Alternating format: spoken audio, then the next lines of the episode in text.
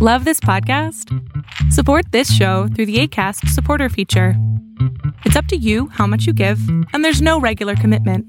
Just click the link in the show description to support now. Hiring for your small business? If you're not looking for professionals on LinkedIn, you're looking in the wrong place. That's like looking for your car keys in a fish tank. LinkedIn helps you hire professionals you can't find anywhere else, even those who aren't actively searching for a new job but might be open to the perfect role. In a given month, over 70% of LinkedIn users don't even visit other leading job sites. So start looking in the right place. With LinkedIn, you can hire professionals like a professional. Post your free job on linkedin.com slash achieve today. Happy Valentine's Eve. What is all this Galentine's talk? I'm Darren and this is three things you need to know for Tuesday, February 13th. There's a crazy bug that hits a lot of people the day after a Super Bowl. The Super Bowl flu, as it is called, causes offices everywhere to be less productive. All is not lost, though. Buffalo Wild Wings has the cure. Since the game went into overtime, you can pick up six free wings on February 26th from 2 to 5 p.m. Get well with wings soon. Touting goods at very cheap prices may have made you join Temu over the last year. If you're unaware, it's a Chinese backed company owned locally in Boston, Mass., which is owned by Pinduoduo, a Chinese online shopping site. They're trying to take more market share from Amazon and other companies. They paid a lot of money for Super Bowl ads, three during the game and two afterwards. Bitcoin is running up before the halving event, April 19th. ETFs have only fueled the run up fire. Half a billion dollars worth of Bitcoin was purchased just on February 9th. Trade while you're sleeping across time zones with Arbitrage Trade Assist. Sign up today at arbitragetrade.com. Arbitrage Trade is your trusted source for business, finance, and tech info.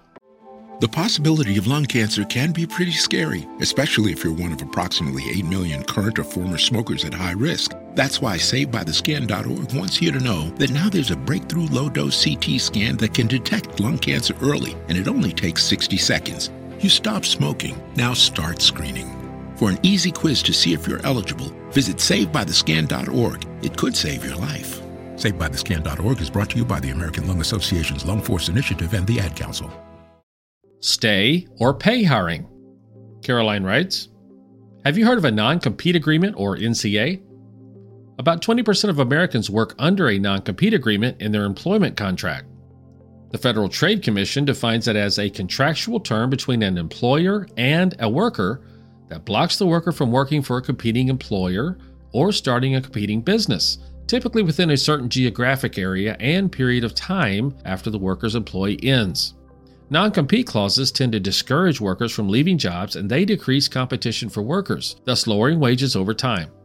Non compete clauses are common in professions such as media, financial services, corporate management, manufacturing, and information technology.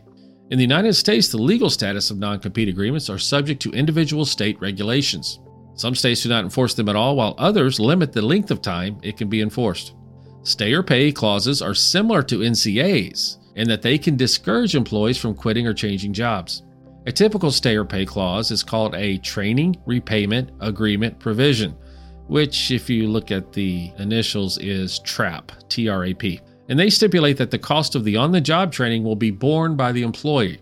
This type of clause was common only for certain high paying roles and for specialized industries, such as airline pilots and software engineers.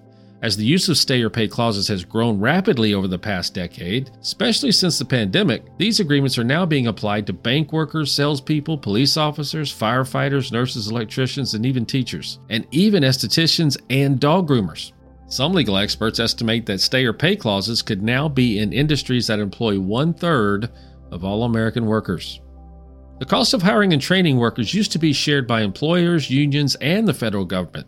But as government investment dried up and union density began to drop, employers began searching for ways to pass those costs to their employees. In the early 1970s, the U.S. Court of Appeals for the First Circuit noted that companies providing specialized training to their employees could require reimbursement if the employee should quit before the employer achieves any benefit. But the court emphasized that the penalty should be closely tied to the cost of the training. The employer may not require its ex employee to make payments to it unrelated to the employer's damage simply as a penalty to discourage or punish a job change. Many small business owners say these agreements help them stay afloat and manage their labor costs, which is the largest expense for most businesses, by making sure their investment of time and money doesn't walk out the door. Critics contend that training is a business overhead cost, and making employees agree to repay training expenses is similar to requiring restrictive non compete agreements. The line between recouping costs and penalizing workers for leaving can be blurry, and companies have increasingly taken advantage of that ambiguity. Regulators, government officials, and politicians are starting to take notice of stay or pay clauses.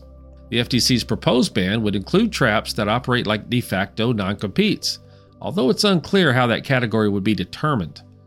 Last June, the Consumer Financial Protection Bureau announced an investigation into practices that leave workers indebted to employers, indicating that it may use its power as a consumer debt watchdog to intervene in such cases. For now, it's up to you to avoid funding an employee's overhead when you quit. Read all job offers, employee policy handbooks, and all associated documents carefully before accepting a new job.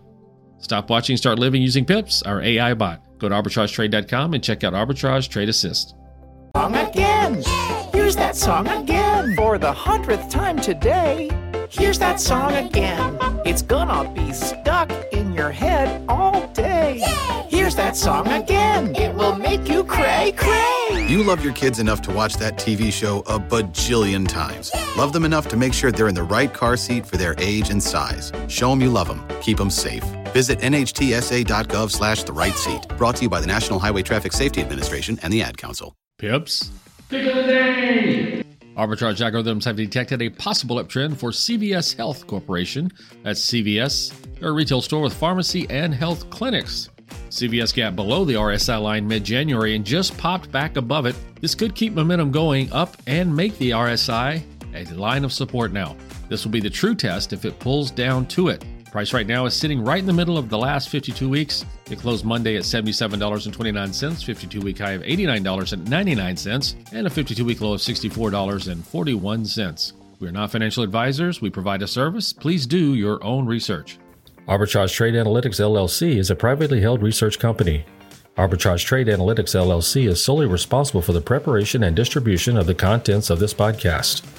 The opinions offered in this podcast are for informational purposes only and are not intended to function as investment advice. Seek a duly licensed professional for investment advice. For more information about the informational research and services offered by Arbitrage Trade Analytics LLC, please visit arbitragetrade.com.